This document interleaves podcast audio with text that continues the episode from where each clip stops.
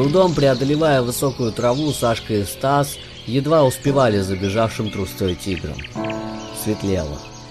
Руины какого-то древнего города становились все отчетливее, и Стас уже без труда различал разрушенные, заросшенные плющом, кустарником и небольшими деревьями здания и свет. Казалось, от костра или факелов. Сашка устала, это было заметно. Тигр скрывался за высокой травой и лишь изредка показывал белый хвост или рычал, подавая еле слышные сигналы отстающей команде. Да что уж там, устал и Стас, но из последних сил старался не показывать этого. А зачем? Как будто кто-то его оценивал. Кто? Запыхавшаяся Сашка или тигр, который, казалось, даже не видел отстающих ребят? Нет. Не поэтому он натягивал еле заметную улыбку и скрывал отдышку. По крайней мере, не для тигра. Сашка рухнет на землю, едва заметив усталость Стаса. А осталось совсем немного. Немного? А что, если это не пункт назначения? Куда дальше? Хотелось есть. И даже не сколько есть, сколько пить. Сашка задыхалась. «Я больше не могу», — сказала она и снизила темп. «Чуть-чуть», — ответил Стас. «Немножко еще. Дойдем до развалин и все, привал. Давай, Саш, давай руку». Стас взял Сашку за руку и попытался возобновить снизившийся темп. Наконец, сделав последний рывок, Стас остановился и посмотрел на тигра, стоявшего около обвалившейся каменной стены. Тигр обернулся и посмотрел на Сашку и Стаса. Затем подошел и аккуратно потерся головой о живот Стаса. «Ну что, царь зверей, куда ты нас привел, а? В свое логово?» Тигр заурчал и, отойдя от ребят, прыгнул на стену и, повернувшись в сторону города, издал громкий рык, так что свет, казалось, стал чуточку ярче. Стас заметил небольшую дыру в стене и, не сдержав любопытства, заглянул в нее и тут же отпрянул, подпятившись к Сашке. «Что там?» — спросила Сашка и тоже подошла к отверстию в стене. Заглянув в пробоину, Сашка не поверила своим глазам. Около 30 человек в оранжевых одеждах склонились перед тигром и, не двигаясь, молча смотрели в землю. Тигр спрыгнул и рыкнул. Уже намного тише, как бы подавая сигнал войти. Стас забрался на стену и, подав Сашке руку, помог ей залезть. Едва ребята слезли со стены, оказавшись в древнем разрушенном городе, люди встали и поклонились. Молодой парень лет 25 в оранжевой рясе со странным татуированным орнаментом синего цвета на лице – заговорил на неизвестном языке, спокойно и размеренно. Тигр рыкнул и, посмотрев на ошеломленного Стаса, сверкнул глазами, на долю секунды осветив его знакомым синим светом. Затем проделал то же самое с Сашкой, и та не в силах больше сдерживать усталость, присела на землю, оперевшись о стену. Монах продолжил говорить. Лицо его казалось самим воплощением доброты, счастья, смирения и спокойствия. Доброжелательный взгляд и добрая улыбка давали надежду и наполняли силами уставших ребят. Ослепший мир, прозрением озаренный, явит однажды людям пустоту и поглотит забвение ослепших не тронув славящих дыхание остроту. Я рад приветствовать последних странников. Вы прибыли вовремя, можно сказать, успели. Монах подошел к стене и, вынув небольшой камень, достал из нее голубой кубок, наполненный чистой водой, и протянул его уставшей Сашке. Вы верно устали, вот, это придаст вам сил. Сашка жадно схватила кубок и, сделав около десяти глотков холодной, свежей и чистой воды, передала его Стасу. Стас тоже сделал несколько глотков из кубка и сел рядом, поставив кубок у стены. «Прошу вас, следуйте за мной». Монах развернулся и, придерживая длинные рукава своей рясы, отправился вглубь древнего города. Солнце начинало показываться из-за горизонта. Стас нехотя встал и неожиданно для себя понял, что чувствует себя отдохнувшим и полным сил. «Саш, я... Кажется, эта вода действует как-то... Встань, попробуй!» Сашка вскочила, будто стараясь подпрыгнуть. «Ой, вот ведь... Да, водичка. Пошли скорее, монах уходит», — сказал Стас и, схватив Сашку за руку, потянул ее за собой вслед за идущим неспешно монахом. «Стой!» — крикнул Сашка. «А как же тигр? Мы же не попрощались». Тигр сидел у стены и, наблюдая за происходящим, слегка подергивал правым ухом. Раны на животе, казалось, исчезли.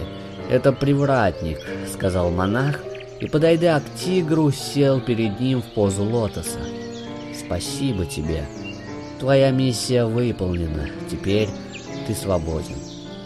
Монах погладил тигра, и тот, вдруг подвиснув в воздухе, стал превращаться в пар, а затем в прозрачное облако энергии.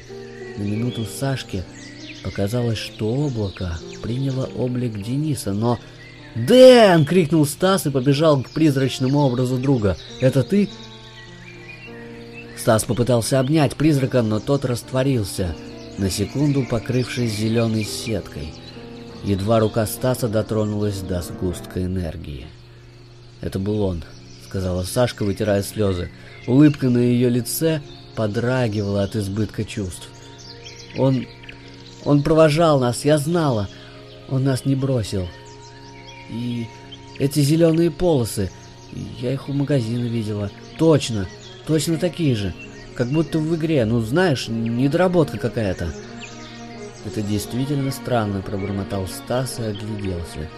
Но мы-то не в игре, потрогай стену, вдохни этот воздух, хочешь? Стас подошел к стене и вынул из нее горящий факел. Хочешь обжечься огнем для остроты ощущений, а? Да брось, Стас! Сашка отвернулась, показывая обиду. Ведешь себя как ребенок, которого в чем-то обвиняют. Нам пора, господа, сказал монах и встал.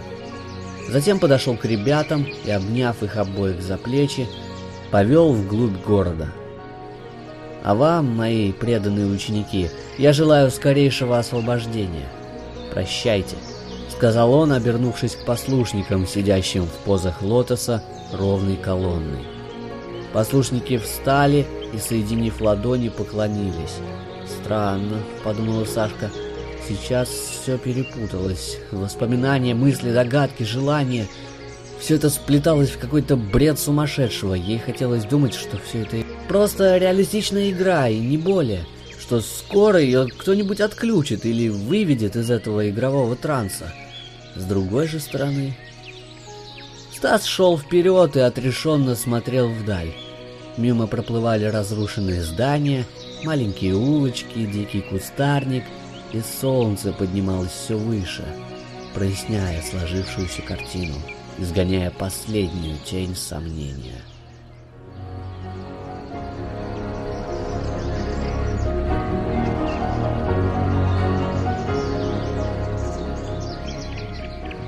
«Мы на пороге», — сказал монах и улыбнулся.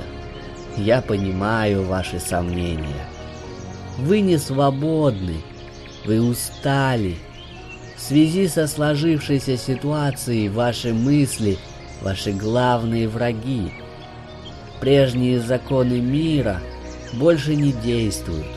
Привратник едва не провалил свою миссию, доставляя вас сюда. Вы создали ему очень мощного врага. Мы? Сашка остановилась и, положив руки на бедра, нахмурилась. «Саш, ты что, не слушаешь?» — ответил Стас. «Мыслями. Ты все это время думала об опасности. Вот она и пришла». «Ваш партнер абсолютно прав», — сказал монах. «Хотя я не хочу вас обвинять. Я хочу, чтобы вы поняли, что ответственны за свои мысли.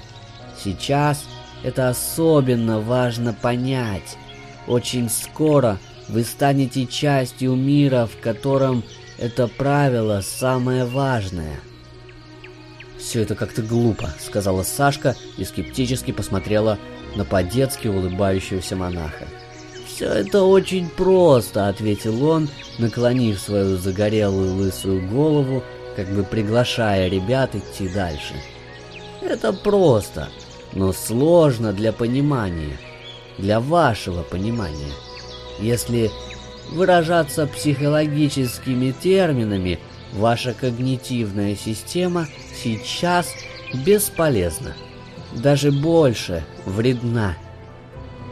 «Что такое когнитивная система?» – спросил Стас и покраснел, встретившись с суровым взглядом Сашки. «Позорище!» – прошептала она и отвернулась. «Когнитивная!» – монах задумался. «Это значит система познания, ну, некий механизм в вас. Отчасти заложен самой природой, отчасти создан вашими родителями. Это механизм, с помощью которого вы постигаете мир и узнаете что-то новое. Вот этот самый механизм с точки зрения нового времени бесполезен. С помощью него вы ничего нового не узнаете. «Не соглашусь с вами», — сказала Сашка и снова остановилась. «Вот что это за растение?» Сашка сорвала с земли небольшую тростинку и показала ее монаху. «Это Дарбха», — сказал монах и улыбнулся. «Хорошо», — ответила Сашка. «Ее можно есть?» «Да», — ответил монах и взял тростинку из руки Сашки. «Это священное лекарственное растение». Ну, вот, с помощью своего когнитивного механизма я узнала, что это растение является лекарственным, и если я вдруг заболею, скитаясь в этом полном одиночестве, в этих богом забытых джунглях, эти знания, может быть, спасут мне жизнь, разве не так? Нет, сказал монах, улыбнувшись, потому что это не дарбха, это ядовитое растение. И скушав совсем немного этой травы, можно неделю пролежать, залечивая ожоги внутренней полости рта и желудка. Сашка отошла от растения и покраснела. Затем посмотрела на монаха. «Выходит, вы меня обманули». «Выходит, так», — ответил монах. «Но не все же такие, как вы, обманщики». «Не все», — не стал спорить монах. «Но ведь нельзя судить о пригодности механизма, если он не сработал в одной из сотен тысяч возможных ситуаций. Если сравнить этот механизм с тем, что работает в любой ситуации, то можно, ответил монах. Что же это за механизм? спросила Сашка и подошла к монаху. Я расскажу, сказал он, и, взяв ребят за руки, повернул направо по одной из улиц и встал.